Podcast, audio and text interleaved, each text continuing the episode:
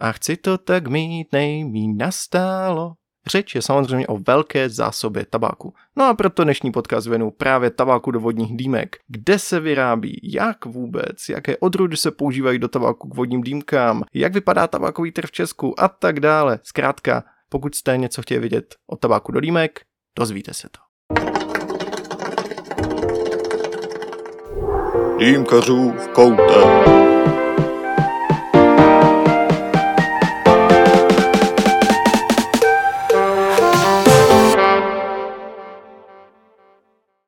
A kdo by taky nechtěl velkou tabákovou hroudu, že jo? Tabák vás obecně hrozně zajímá. Píšete mi každý den, Kubo, co si mám objednat? Mám objednat z Německa nebo z Česka? Proč je to tu tak strašně drahé? A musí to mít kolek? A tak dále. Prostě zajímá vás to. Tabák je obecně hodně zajímavé téma v Česku je až trošku přeinženýrované. Zkoumáme tabák ze všech možných hledisek, jak je nasekaný, kolik má melasy, jakou má tepelnou odolnost, výdrž příchuti. Někde ve světě to zase tak neřeší, tam prostě vezmou tabák, co mají, nabijou ho do korunky a čus, neřeší nabíjecí styly. U nás v Česku jsme velice zdatní v tom přijít těm věcem na kloup. Zkrátka chceme vědět, proč se tabák chová takovýmto způsobem, třeba i jakou nejlepší příchuť si máme vybrat, jakou značku a tak. Zkrátka informací na tohle téma není nikdy dost. A já jsem teďka po delší pauze se vrátil k podcastu právě na tohle téma. Vzal jsem si teďka takový break k tomu, abych více psal, takže jsem vyprodukoval dost tabákových, netabákových článků a hlavně i nějakou tu videotvorbu ve spolupráci s Šanty. Mohli jste to třeba zhlédnout, zahlédnout, snad se vám to líbí, určitě v tom budu pokračovat. A teďka už pojďme zpátky k té velké tabákové otázce. No, a jak začít? Pojďme se vrátit trošku po vlastních stopách a nakoukněme do historie. Budu vám teďka krátce přečítat z knížky Příběh kouře pánu Gilmana a Ksuna. 6. listopadu 1492 se dva členové Kolumbovy posádky vrátili z výpravy do vnitrozemí Kuby. Hlásili, že se setkali s domorodci, kteří kouřili sušené listy podobné těm, jaké byly darovány Kolumbovi o měsíc dříve 15. října 1492. Luis de Torres a Rodrigo de Jerez kouř z těchto hořících listů vdechovali, čím se stali prvními Evropany, kteří kouřili tabák. Podle popisu Bartolomea de las Casas, kněze, který roku 1514 vydal ztracený rokopis z Kolumbových cest, tamní lidé sbírali jisté byliny, aby užívali jejich kouře. Prý je zapalovali na jednom konci, druhý cumlali nebo žvíkali a spolu s vlastním dechem nasávali kouř, který jim znecitlivoval tělo. Opájel je, ale oni říkali, že díky tomu necítí únavu. Ony sušené listy pocházely z rostliny Nicotiana tabacum, ale Španělé si špatně vyložili domorodý výraz tabako, což bylo ve skutečnosti označení pro trubičku nebo dýmku, s níž indiáni rostlinu kouřili. Rostlina byla už tehdy široce kultivovaná na celém americkém kontinentě, od severního Mexika po jižní Kanadu v podobě odrůdy Nicotiana rustica. Rostlina se kouřila v rámci rituálních praktik v severní i jižní Americe dlouho předtím, než se někdy v období 5000 až 3000 let před naším letopočtem začalo s její kultivací. Takže tolik plně zlehka k historii tabákové rostlinky. Tabáková rostlinka Nicotiana rustica se tak nějak převalila světem. Je to kosmopolitní rostlina, to znamená, že vyroste téměř všude na světě a proto se může pěstovat i v takovém Polsku, ale třeba i Francii, ve Skandinávii, v arabských zemích, Jordánsku, Americe, Africe, zkrátka úplně všude, v Karibiku, no jasně. Jak se tam vlastně dostala? No, klasicky. Obchodní cesty, nejen z otroky, ale samozřejmě i s různými druhy koření a tak dále. Byli to misionáři, obchodníci, kteří takhle jako tabákovou rostlinku zavlekli až do dalekého Iránu, kde ji taky poprvé kouřili ve vodní dýmce tak, jak ji aspoň lehce známe dnes. Ručně vyráběné, vyřezávané dřevěné dýmky, ale ty, co se dělají dneska s tím, nemají už pra nic společného. Každopádně, takhle nějak se vlastně tabáková rostlinka dostala do světa a začala se taky pěstovat. A tímto se dostáváme na takovou malou farmu americké Kentucky. A proč si vlastně válíme prdel v takové díře, jako je Kentucky? No, zkrátka proto, abych vám na tomhle příkladu jednoduše vysvětlil, jak se tabákové listy zpracovávají. Buďme třeba takový Billy. Jo, Billy, který má brigošku na tabákové farmě. No a přišel pokyn, že mají Billy sklízet. Čas sklizně nastává, když vlastně ty zelené listy pomalu žloutnou a je prostě čas, tak Billy vezme mačetu a jde si odsekat spoustu těchto velkých listů. A tohle je základ, se kterým pokračujeme dále. Nejprve se vlastně ty listy musí vysušit, což se může provádět vzduchem, sluncem, horkem nebo dokonce ohněm v otevřeném, uzavřeném prostoru. Možností je spousta. Máme taky více než 60 tabákových odrůd, každá potřebuje trošku jinou péči a taky styl sušení. Každopádně dochází tam k látkové přeměně, redukuje se množství cukru a taky se mění barva listu. Vlastně čím déle a intenzivněji se ty listy suší, tak tím méně cukru ve finále obsahují. Třeba takové berly.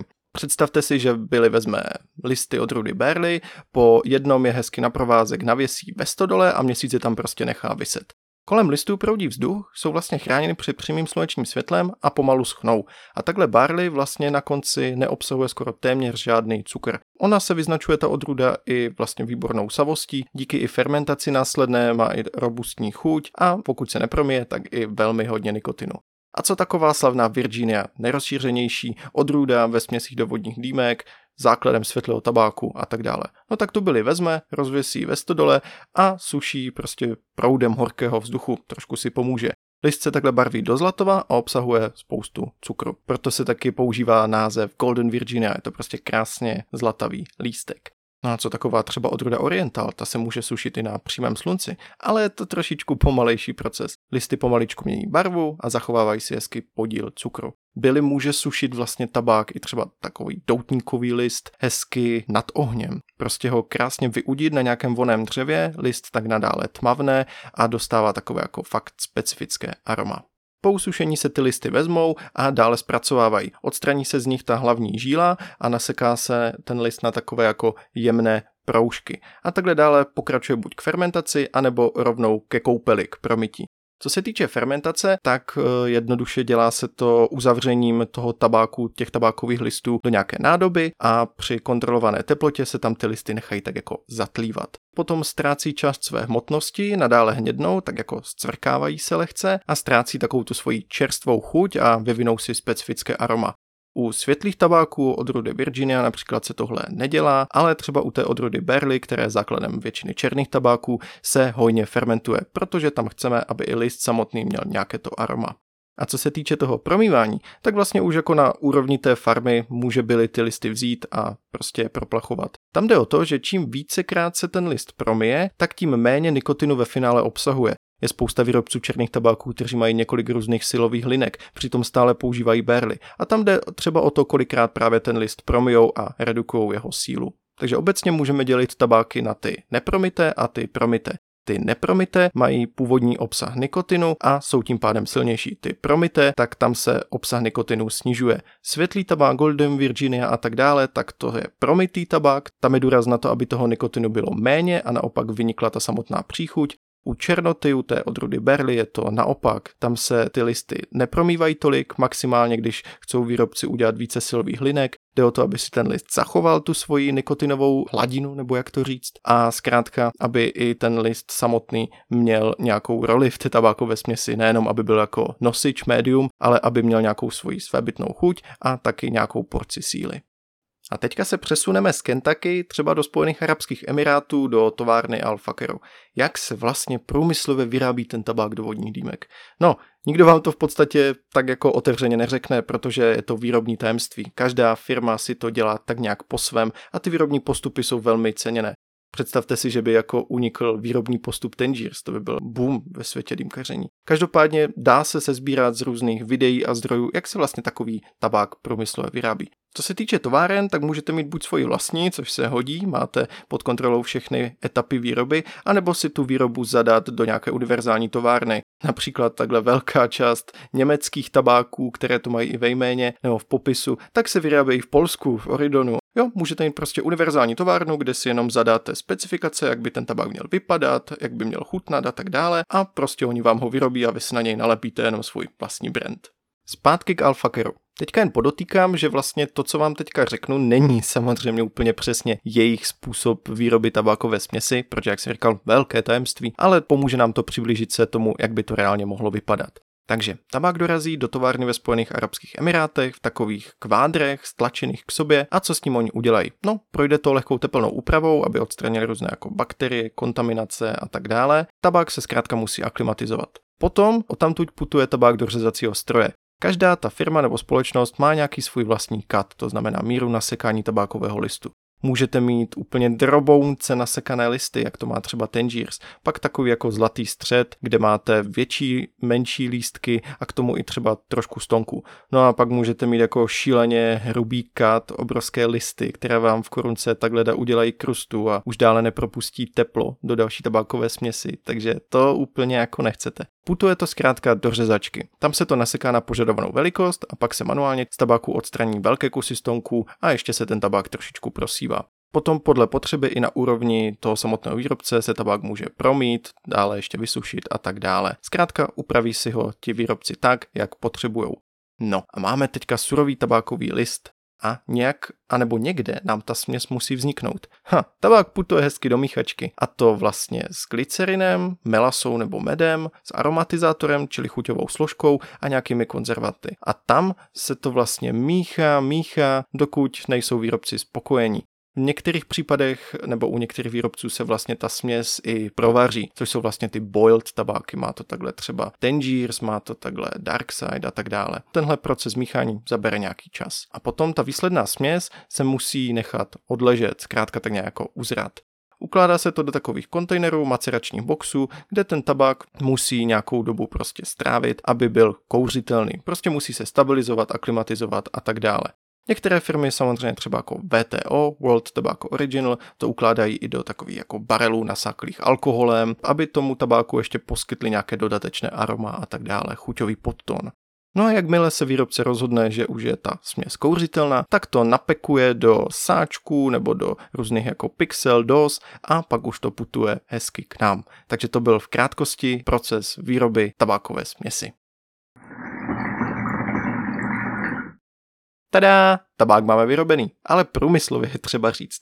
Každý z nás občas má takové nutkání si tabák vyrobit doma, protože chceme ušetřit, chceme si toho udělat hodně a podle sebe, ale pozor, jsou tady samozřejmě míchačky, to znamená, že si koupíte suché listí, většinou na kvalitativní úrovni sena a smícháte ho s nějakou melasou, která se dodává. To je ještě nějaká taková v pohodě míchačka, ze které vznikne tabák, který výrobce zamýšlel. Ale pokud si chcete tabák vyrábět opravdu doma od začátku, tak to nedělejte nikdy nedosáhnete takové kvality jako při průmyslové výrobě. Museli byste být opravdu zapálený chemik, mít rešerše a prostě vědět, jak se co chová, jak přesně ty postupy dodržovat, zasrat si tím všechno nádobí, vanu a tak dále. Jo, vypěstovat si tabakovou rostlinku květináči, super, bude vám aspoň zase něco produkovat doma kyslík. Ale jako míchat si to doma úplně nedoporučuju. To si radši opravdu kupte, ať už míchačku, to znamená ten suchý tabák s tou melasou, když už teda chcete dělat tyhle experimenty, nebo dejte důvěru klasicky produkovanému tabáku a věřím, že budete spokojení. Řekli jsme si o tom, jak se ten tabák vyrábí, ale stále asi není úplně jasné, co vlastně všechno ten tabák obsahuje, ta směs a jaké jsou její složky. Tak na to pojďme hodit okem. Tabák, jak ho známe dneska, tak ten se vyvíjel relativně dlouho. Dříve se kouřilo v arabských zemích dvojí listí. Kouřil se takzvaný džurák a kouřil se tombak.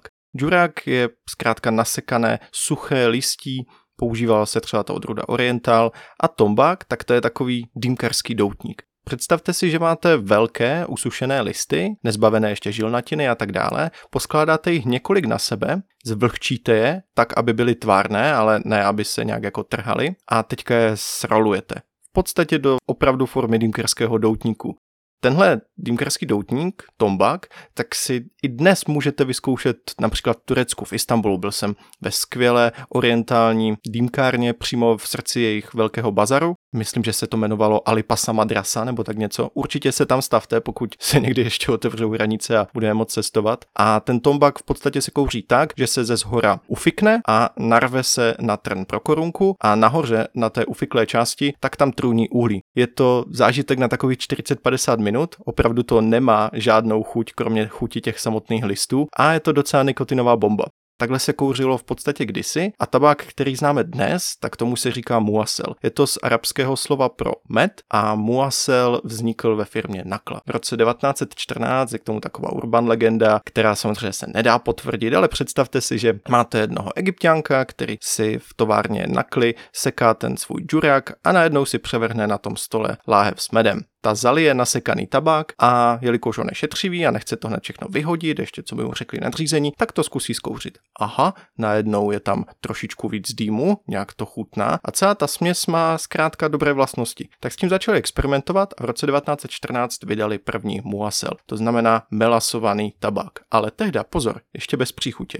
Tento typ tabáku můžete znát pod názvem Nakla Zagoul. Je to muasel, který se dodával i k nám, nemá žádnou příchuť, kromě chuti samotného listu a samozřejmě je tam lehký podton té melasy. Dříve se používal med, jak jsem zmínil, ale med je drahý a tak ho nahradili cukrovými syrupy, melasou a zkrátka vznikl muasel.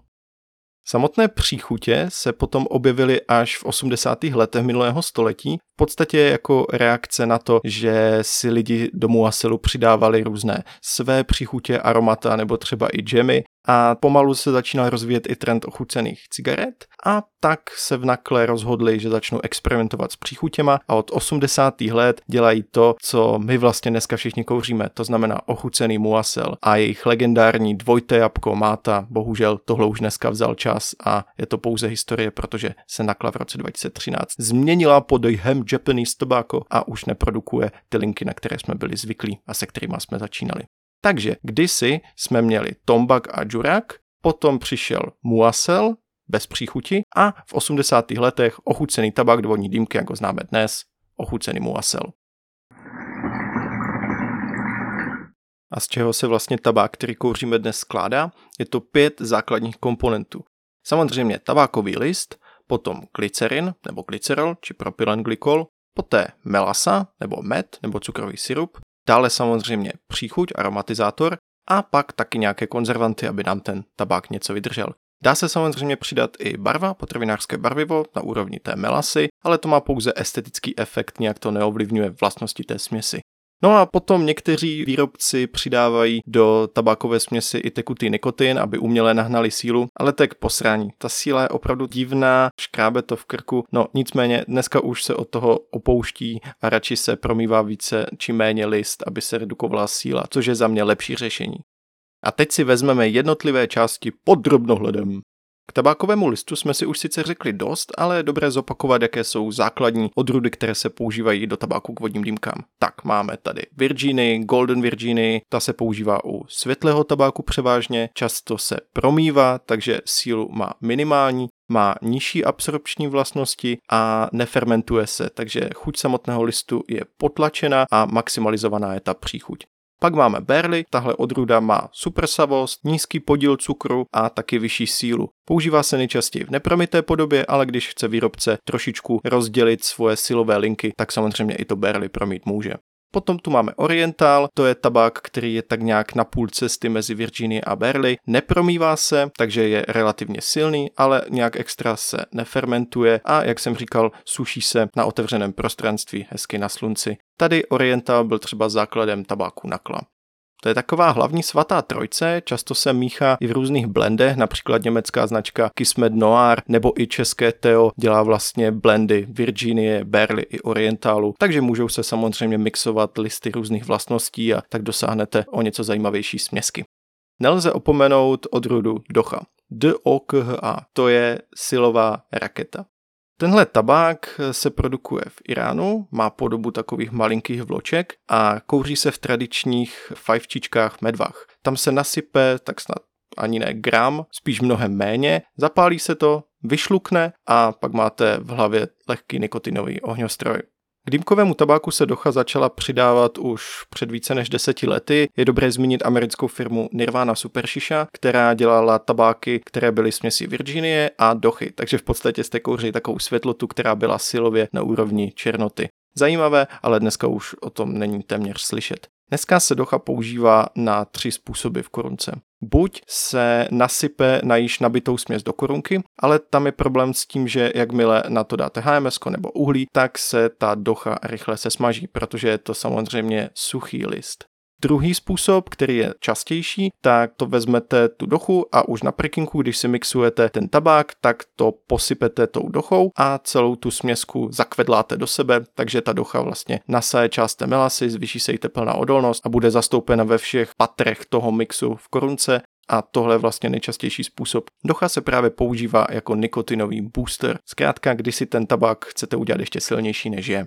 No a třetí taková vražda, které jsem byl nejednou svědkem, tak to je kouření na alobalové korunce, kdy vlastně kouříte dýmku, v určité chvíli si sundáte z alobalu uhlí a očistíte ten povrch alobalu, nasypete dochu do středu té korunky na ten alobal, vrátíte tam ty uhlíky a máte tak 5-6 potahů, než se to celé sesmaží a dostane se vám takhle do těla neskutečné množství nikotinu. Tohle opravdu neskoušejte, je to maras. Jo, takže tohle je odrůda Docha. Když si to vezmeme silově, tak nejslabší je odrůda Virginia, potom Oriental, pak je Berly a pak s velkým náskokem právě Docha. Je třeba zmínit i doutníkové listy. Právě už zmíněná firma VTO, World Tobacco Original, používá hodně skvělých odrůd z celého světa, z Karibiku, Afriky, amerického kontinentu. A to jsou odrůdy jako Ligero, Perik, Dark Fired Kentucky, Seco, Volado a třeba se používá i doutníkový list Latakia.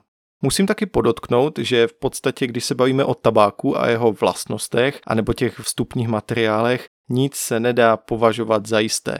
To je zkrátka věc, která se dá pouze lehce zobecnit, protože ten tabák se rád chová podle sebe. Můžete narazit na opravdu slabé berly, na Oriental, který nemá žádnou tepelnou odolnost, na Virginie, která je super silná. Opravdu hodně záleží na tom, kde se ten tabák pěstuje, v jakých podmínkách a jakému sušícímu a výrobnímu procesu je podroben. Ale pro naše takové jako základní rozlišení to bude stačit. Máme prostě Virginia, Berly, Oriental, Docha a potom celou řadu doutníkových listů.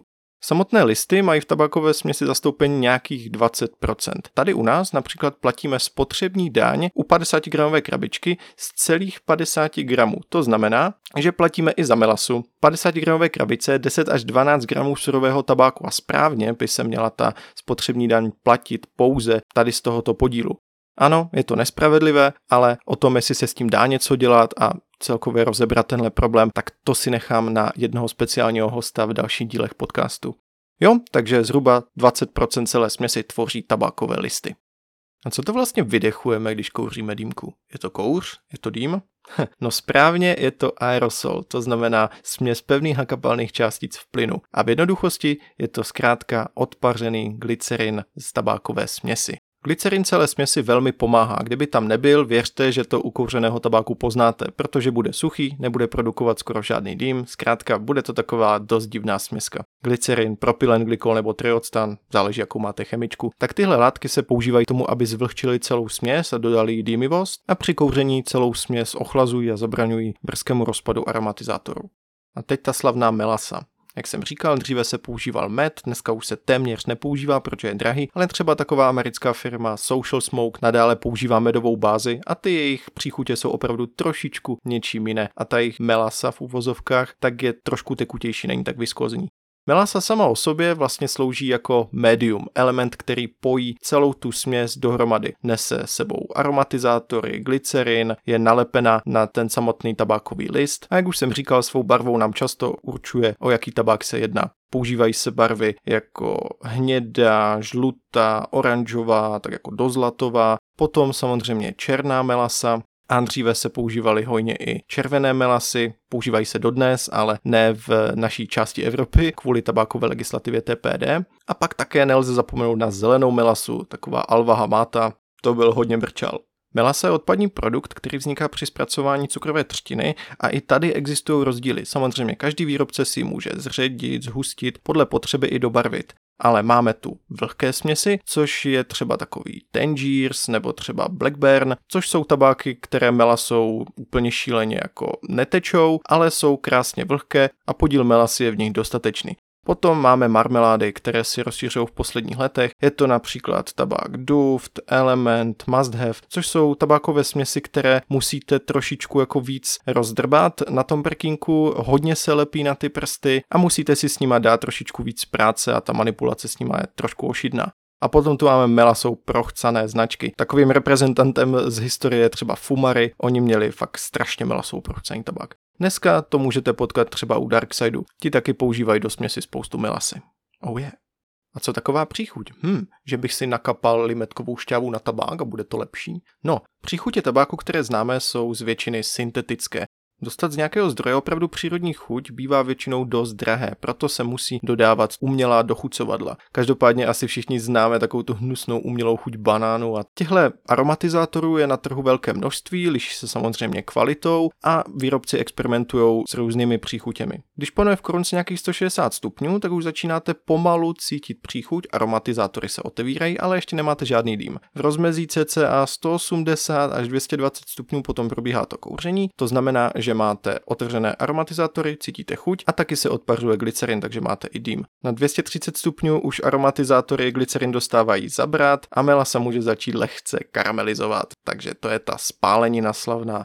Příchuť si teda můžete představit ve výrobním procesu jako velký galon nějakého syrupu, který se vlije do té míchačky a spojuje se poté s tabákem klidně i těch několik týdnů, když se maceruje. Samozřejmě nevidíme těm výrobcům úplně pod pokličku, takže někdy, když to s příchutí přeženou, tak opravdu cítíte, že vám leze do krku a usedá se tam, je to zkrátka až moc intenzivní a někdy zase asi vytřepávali poslední kapky z galónu, protože můžete narazit i na tabákové směsky, které opravdu příchutě moc nepobrali. A ta buď rychle mizí, anebo už od začátku není nic moc, po případě tam úplně chybí. Tohle jsou teda základní stavební kameny směsi, kterou my považujeme za tabák do dýmek a kterou si užíváme teďka v karanténách a lockdownech asi každý den. Tabáková směs má taky určité vlastnosti, které se vyplatí sledovat, nebo aspoň mít o nich nějaké povědomí. Dá se to v podstatě zhrnout do čtyř bodů. Zkoumáme směs, to znamená vzhled a konzistenci tabáku, můžeme zkoumat sílu, a tedy jakou porci nikotinu do sebe dostaneme, potom teplnou odolnost, kolik toho tabák snese, kolik tepla zvládne a jestli je možnost ho například nabít na dotek nebo ne, a nakonec samotnou výdrž příchuti, jak vlastně dlouho vám ta dýmka bude chutnat. Tyhle vlastnosti se hodně liší tabák od tabáku a nedá se nějak jako extrémně zobecnit. Takže je potřeba si tabák hlavně vyzkoušet a udělat si na něho nějaký svůj názor. Máme tu takové dvě hlavní tabákové rodinky a to je světlý tabák a černý tabák. Světlota, černota, dvě rodinky, které jsou každá tak trochu jiná, navzájem se mohou doplňovat a mezi dýmkaři a dýmkařkami si tvoří svoje zastánce. Každý prostě kouří to, co má rád a co je třeba i schopen ukouřit, protože taková černota, co si budem, není silově pro každého. Nyní se vám pokusím světlý a černý tabák rozstředit do takových jemných škatulek tak, aby vám to usnadnilo orientaci mezi těma dvěma tabákovými rodinkama. První vlastností, kterou jsem zmínil, je směs. Bavíme se tady hlavně o katu, což je míra nasekání těch tabákových lístků, o množství melasy, klidně i barvě melasy a samotnému vzhledu té směsi, jestli je to spíš sypký tabák nebo marmeláda a tak dále. U světlého tabáku se nejčastěji potkáte se středním až hrubým katem. To znamená, že jsou ty lístky relativně velké, můžete najít i nějaké stonky, ale není to pravidlem.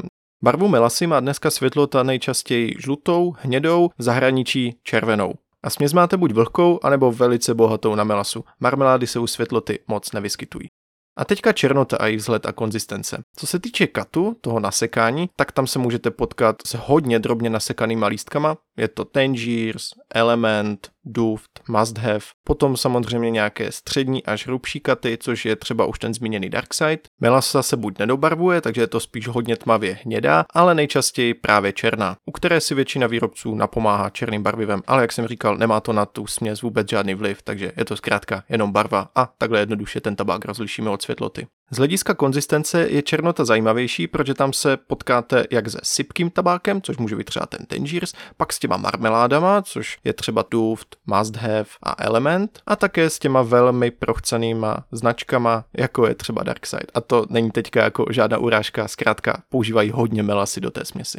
A teď ta slavná síla. U světloty, která je nejčastěji tvořena odrodou Virginia, tam se nedá moc mluvit o nějaké extrémní síle. Ale to neznamená, že když přijete jako prvodýmkař k rozjeté dýmce je tam světlota, tak vás to nemůže jako skopnout a toho nikotinu bude na vás jednoduše moc. Jo, každý z nás jsme opravdu jedineční a naše těla zvládají nikotin odlišně. Takže i světlota vás může trošku kopnout. Obecně se ale listy Virginia promývají, takže je tam méně nikotinu. Je to prostě silově nevýrazný tabák, ideální pro začátečníky a zkrátka pro všechny, kterým světlota chutná a černota jim nic moc neříká.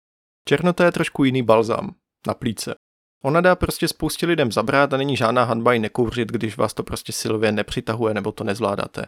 Ono obecně kouření černého tabáku je třeba za mě spíš o komplexní chuti, protože máte chuť samotných listů, do toho tu příchuť a zkrátka síla je pro mě taková druhotná. Ale co si budeme, spousta lidí kouří černotu hlavně proto, že jim dodává dostatek nikotinu. Když takový protřelý černokněžník potom opět zavítá ke světlotě v korunce, tak má prostě občas pocit, že ta dýmka je prázdná, chybí mu tam ta síla, ale třeba i ta komplexní chuť. Jak jsem říkal, u černoty se nejčastěji používá list berly, což je silák, který se vlastně v těch směskách objevuje v nepromité formě i v té promité podobě. V nepromité formě má toho nikotinu nejvíce, v té promité formě samozřejmě méně. Jak jsem zmínil předtím, ty silově různě očkalované edice, tak ty se objevují právě u černoty. Pomáhá to dýmkařům v orientaci, můžou si tak vybrat, jestli chtějí tu komplexní příchuť buď ve slabší nebo silnější podobě. Takový Tangiers má například čtyři silově rozlišené edice, Birkuk, Noir, Barley a F-Line, přičemž do F-lineu se ještě přidává kofein. Takže u takových výrobců jako Tangiers Element, Darkside Spectrum a tak dále si můžete jednoduše vybrat, jakou silovou linku budete kouřit. A co vlastně ovlivňuje sílu toho kouřeného tabáku? Připravte se na to, že tohle bude lehce přeinženýrované, ale snad jako výčet to pobaví. No, za mě záleží samozřejmě na stylu nabití, dále také na množství melasy v té směsi, protože čím více té melasy, je samozřejmě ukrytý jak ten aromatizátor, tak i ten glycerin, tak ten tabák má vyšší tepelnou odolnost, když trošku té melasy uberete, třeba na prekinku si to vysušíte papírovým ubrouskem, tak zvýšíte sílu, ale snížíte výdrž. Ono totiž to teplo bude působit přímo na ty listy a dostane z nich rychleji větší porci nikotinu, ale sníží se tak výdrž. Sílu může dále ovlivnit i typ korunky, jestli to dáte do klasické korunky nebo do fanelu, jestli ta korunka má glazuru nebo nemá. Samozřejmě množství tabáku, jestli tam nabijete 10 gramů nebo 40, na tom, jak intenzivně taháte. Pokud taháte velmi intenzivně a rvete to do té hlavy, tak vás to může skolit. Potom samozřejmě záleží na počtu lidí, kteří tu dýmku kouří. Dále na přenosu a množství tepla. Můžete to ovlivnit i průměrem downstemu. Když si vezmete dýmku s uším downstemem bez difuzoru, tak budete muset vynaložit větší plicní sílu, abyste tahali, takže vám to ještě více poleze do hlavy. Samozřejmě na okolních podmínkách a taky na vašem rozpoložení, jak jste na tom zrovna fyziologicky ten den. Dále také se tabák dotýká či nedotýká se systém přenosu tepla. A pak prostě naštěstí, no. Často se stává, že chceme dosáhnout úplně přesně té stejné dýmky, jakou jsme třeba kouřili před týdnem, ale vždycky, vždycky to bude trošičku v něčem jiné. Takže tohle všechno může ovlivnit sílu kouřeného tabáku, ale neberte to zase tak vážně. Prostě tohle jsou nějaké aspekty, které můžete či nemusíte ovlivnit, ale ty dýmky by měly být hlavně zábavou. Samozřejmě, kdo chce přijít těm věcem na kloub a plně mít tu dýmku ve své moci, tak tohle vám může pomoci, ale obecně, když vám něco s dýmkou nefunguje, nebo když je ta síla velká, zkuste to příště prostě jinak. Vemte si jeden z těchto aspektů a zkuste ho změnit.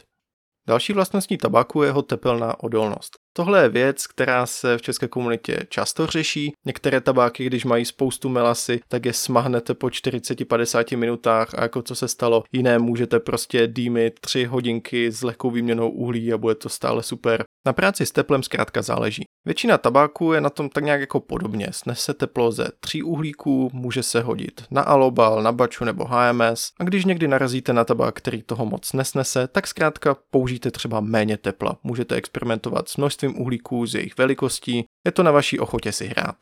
Když zajdeme na návštěvu k našim už zmíněným rodinkám, tak světlý tabák, ten je obecně průměrně až podprůměrně tepelně odolný. Za mě osobně světlý tabák nedoporučuji nabíjet na dotyk, to znamená, že se přichytí buď část, anebo celá ta hmota na HMS, alobal nebo baču, protože tenhle přímý přenos tepla do směsi za mě světlota často nemá takovou teplnou odolnost, aby to zvládla. Ale samozřejmě najdete i výjimky a jestli vy tu světlotu na dotyk nabíjíte a vyhovuje vám to, tak směle do toho.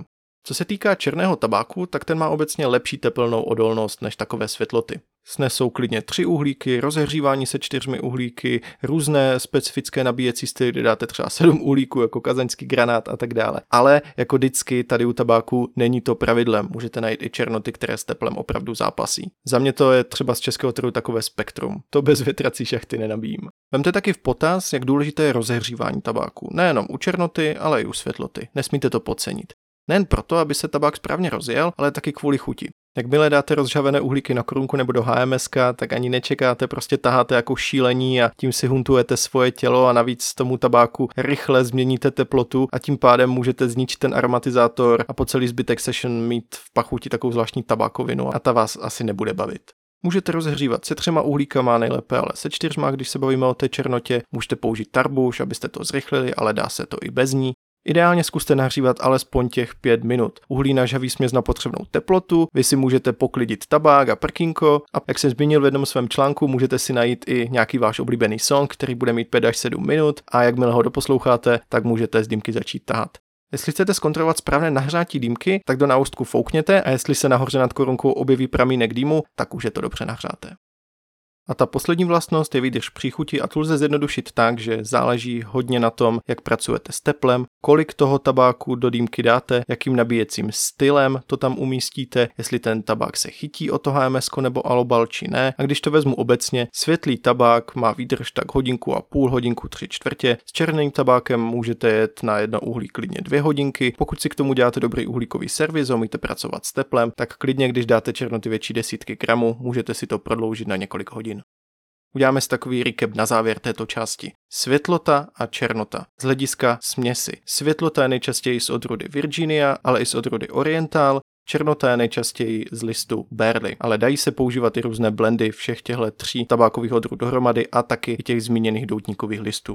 U světloty najdete spíš střední kat, to znamená střední velikost lístku. U černoty se můžete potkat s hodně jemným katem, jemně nasekanými lístky i s tím středním katem jako u světlého tabáku.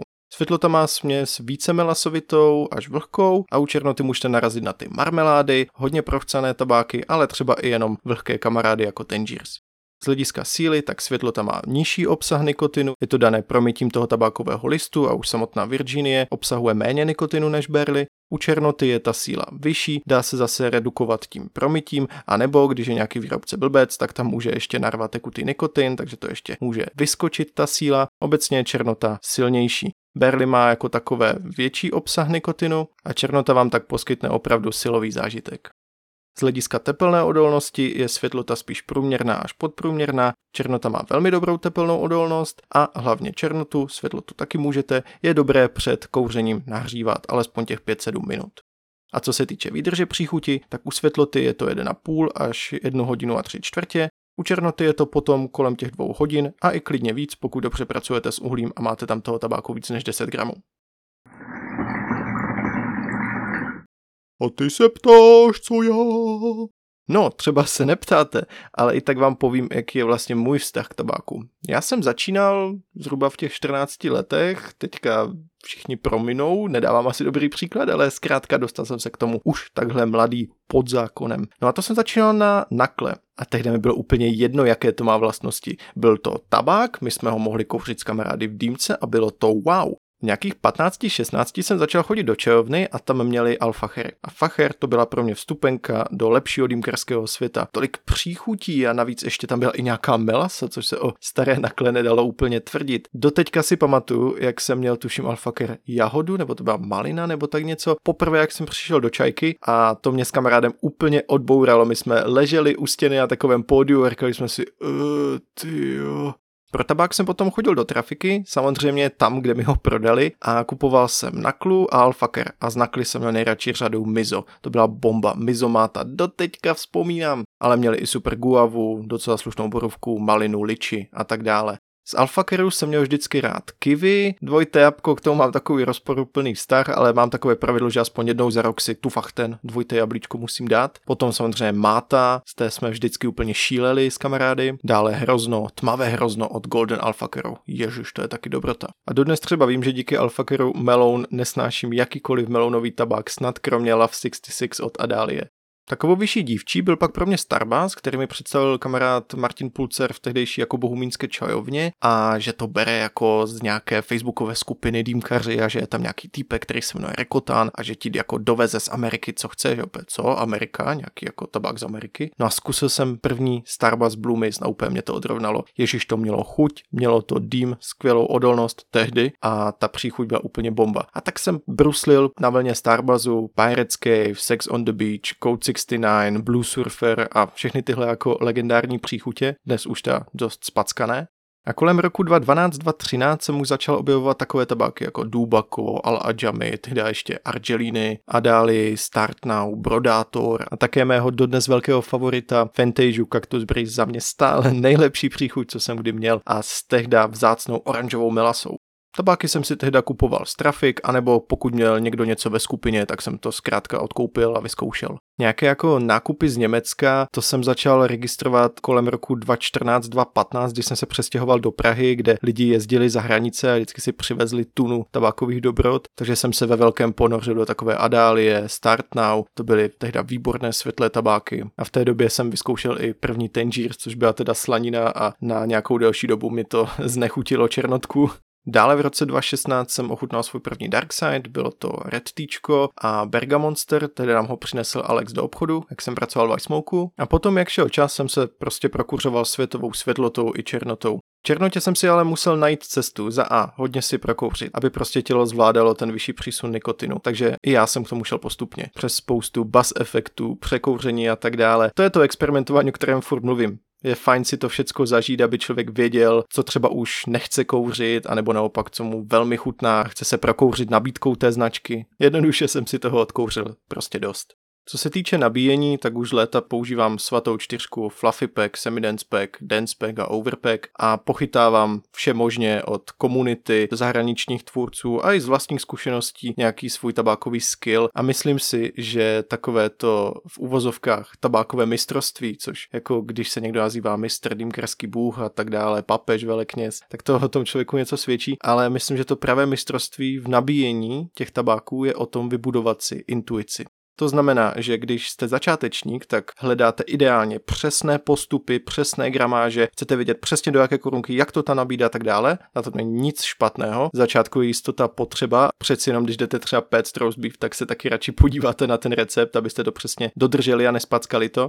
Ta druhá fáze nastává, když už máte něco odkouřeno a začínáte vy sami experimentovat. Jo, tak tenhle tabák třeba mi minulé docela rychle jako chcípl, tak ho zkusím teďka s méně teplem, nebo ho třeba nabiju do jiné korunky. Jo, začínáte si hrát s tím tabákem, co máte k dispozici a příslušenstvím a takhle si vlastně budujete zkušenosti a sdílíte je mezi ostatníma lidma v komunitě, které buď inspirujete, nebo se od nich sami učíte. Případně v naší komunitě vás často někdo zhejtí, ale s tím si nelamte hlavu. Prostě prokuřte si to a proexperimentujte. No a to mistrovství podle mě spočívá v intuici z jednoho prostého důvodu. Když už s dýmkama umíte a chcete si nabít dýmku, tak víceméně přesně víte, co od té dýmky chcete velké cloudy, jestli chcete kouřit hodně dlouho, zda chcete velice intenzivní příchuť nebo sílu, která vás odpálí. No a když tohle máte v hlavě, tak pomocí té intuice už se vám to samo nějak skládá do korunky. Víte, po jakém tabáku šáhnout, jestli mu upravit kat nebo ne, jestli ho tam nadrobit nebo umačkat do té korunky, kolik použít uhlí, jestli rozehřát 5 minut nebo 10 minut. A to už jsou věci, kterými dosáhnete pouze tím začátečním děláním věcí podle návodů, receptů, potom tím experimentováním a hlavně zkušeností. Nikdo se z hodiny na hodinu nestal prostě nejlepším dýmkařem na světě. A pokud se chcete stát opravdu dobrými dýmkaři, tak si myslím, že ta intuice je ten bod, ke kterému míříte. Nemuset se dívat na žádné návody, ale vědět, co od dýmky chcete a potom už na základě svých zkušeností vědět, jak tu dýmku připravit tak, aby vám vlastně vyplnila tu vaši představu. Jak se to má s tabákem v takové České republice? To znamená v Držkově, v Aši, v Kozodírkách a všude možně. No, často slychám a musím s těmi souhlasit, že tabák v Česku je drahý. Tak si pojďme vlastně říct proč. Na tabák do vodních dýmek a nejen ten vlastně připadá trojí daň v České republice. Ta první je spotřební a pro rok 2021 ji tvoří částka 2720 korun za kilogram tabáku a tahle částka se každý rok o něco zvyšuje. Druhá daň je ta z přidané hodnoty, což je 21%, a pokud se ten tabák importuje z třetí země, to znamená mimo Evropskou unii, tak je tam vlastně 74,9% celní sazba z hodnoty toho výrobku. A například díky prezidentu Trumpovi je to z USA celých 100%. Tada! A vemte si, že když se všechny tady tyhle tři daně spojí, tak jejich výsledný součet tvoří velkou část té finální ceny, kterou vidíte na obrazovkách, kdy si to chcete objednat. Samozřejmě tomu přidává i ten fakt, že u nás se v České republice vypočítává ta spotřební daň z celé té gramáže toho tabáku do vodních dýmek, nejenom z té sušiny tabákové, která je její součástí. A do toho nemáme nějaký extrémní objem, jestli se prodá cca 40 tun kolkovaného tabáku do dýmek v České republice ročně, tak si vemte, že v Brazílii je to třeba 100 tun měsíčně. A když jsme takový malý trh, tak to se dost špatně vyjednává s těma velkýma hráčema. Dejte nám všechny své příchutě, anebo snižte nám trošičku cenu. Oni třeba řeknou, no tak Česká republika malý trh, tak my vám dáme z našeho portfolia 30 příchutí k dispozici jenom 6. A teďka jako, uh? V Česku je ta situace prostě taková fany. Do toho, když si chcete objednat z nějakého e-shopu, tak musíte projít procesem registrace, což bohužel dneska už ukládá zákon, takže musíte předat nějakou část ze svých osobních dat. Dneska to znamená začerněnou občanku pouze s několika viditelnými údaji, které jsou potřeba pro identifikaci. Na druhou stranu musím říct, že stále odoláváme takovému tomu výmyslu, který mají třeba na Slovensku, ve Španělsku a ve Francii, že si nemůžete vůbec objednat tabákové výrobky online z e-shopu, pouze v kamenných obchodech. Takže když se podíváte na e-shopy v těchto zemích, na ty dýmkarské, tak můžete vidět, že prodávají pouze nahrážky, pasty, kamínky, šutry a další blbosti. A abych vám dokázal, že se tu vlastně tabákově nemáme zas tak úplně špatně, tak bych připomenul, co se stalo 20. května 2020. Stalo se to, že k tomuto datu se v Německu zakázala produkce a prodej tabáku do vodních dýmek, které obsahují mentol a cca dalších 40 aromatických látek. Ono vlastně do toho 20. května existovala výjimka v TPD, což je Evropská tabáková legislativa, a vědělo se, že skončí několik let předtím, takže výrobci měli čas se tady na to připravit. A stalo se tedy to, že ze dne na den zmizelo tak 80% německého tabákového trhu. Teďka myslím opravdu ten z tabáky do vodních dýmek. Německo je země, která se vyžívá v tabákových mixech a ve spoustě z nich byla máta. Jo, třeba takové zomo, ti měli mátu úplně ve všem. Takže najednou museli řešit ti výrobci, co dál dělat a vyřešili to tím, například, že celou svou nabídku stáhli a přepracovali a vrátili na trh, to je například Darkside a Starline, nebo mátu z těch svých příchutí oddělili a dodávají dál k těm původním příchutím ve formě různých boostrů, lahviček. Vy si prostě tu mátu nakapete do toho mixu. Nedávno jsem se i v komunitě ptal na to, jak vnímají vlastně po necelém roce stav těch aktuálních značek a příchutí na německém trhu a sešla se mi velká část názoru, že ty tabáky obecně šly trošku do hajzlu, co se týče chuti nebo třeba tepelné výdrže. Některé si třeba stále drží kvalitu, třeba takový x ale takový hukaj nebo fumary přišly jako hodně kvalitou dolů. A proč o tom mluvím? České republice to na tabák do vodních dýmek nevstáhli. To znamená, že pro náš trh můžeme mít stále ty původní příchutě, takže můžeme říct, že v porovnání s Německem se vlastně máme o něco líp. A co se týče dostupnosti značek, tak tam se otáčí kolo tabákového zmaru, které jsem popisoval v knižce. Jde o to, že v době, kdy tady nebylo moc legálních a zajímavých značek, spousta podniků začala odebírat z Německa či od pašeráckých tet, tím pádem ti, kteří tady legálně tabák dováželi, neměli takový odběr a buď třeba snížili nabídku, nebo neměli dost financí k tomu, aby přitáhli nové příchutě, po případě jim samotná ta značka nedala dobrou nabídku, protože neměli dostatečný odběr. A tak se to tady točilo několik let, ale musím říct, že v posledních dvou letech se to začíná trošičku vylepšovat. Dovezly se tady konečně zajímavé značky jako Element, Tangier, Smaridan a další, tím pádem mohly podniky brát kvalitní tabák legálně a nemít žádné oplétačky s celní zprávou, a začalo se to tady trošku hýbat, což je fajn a za to vám všem děkuju, že podporujete český tabákový trh, protože co do toho trhu my vložíme, tak to on nám i vrátí na značkách, výběru příchutí a tak dále. Aktuálně tady máme solidní výběr světloty i černoty. Ze světlého tabáku na českém trhu můžete zkusit Seven Days, Adaliu, Alfacher, trafikový Al-Sultan, Aquamentu, Chilmu, Element vzduch, Fumari, Haze, Maridan, Mazáju, Meditečko, Miami Chill, Moasel, True Passion a v dobách dávných jsme tady měli například Avzal, Al Ajami, Golden Edici od Alfakeru, Argelini, Dubako, Fantasia, Golden Pipe, Krále Trafik Habibi, Hukach Freak, Starou dobrou Naklu, Prince Molasses, Roman, Bada, Smoky Ace, dokonce Starbass, Ultimate Tobacco, Takeaway a Zomo.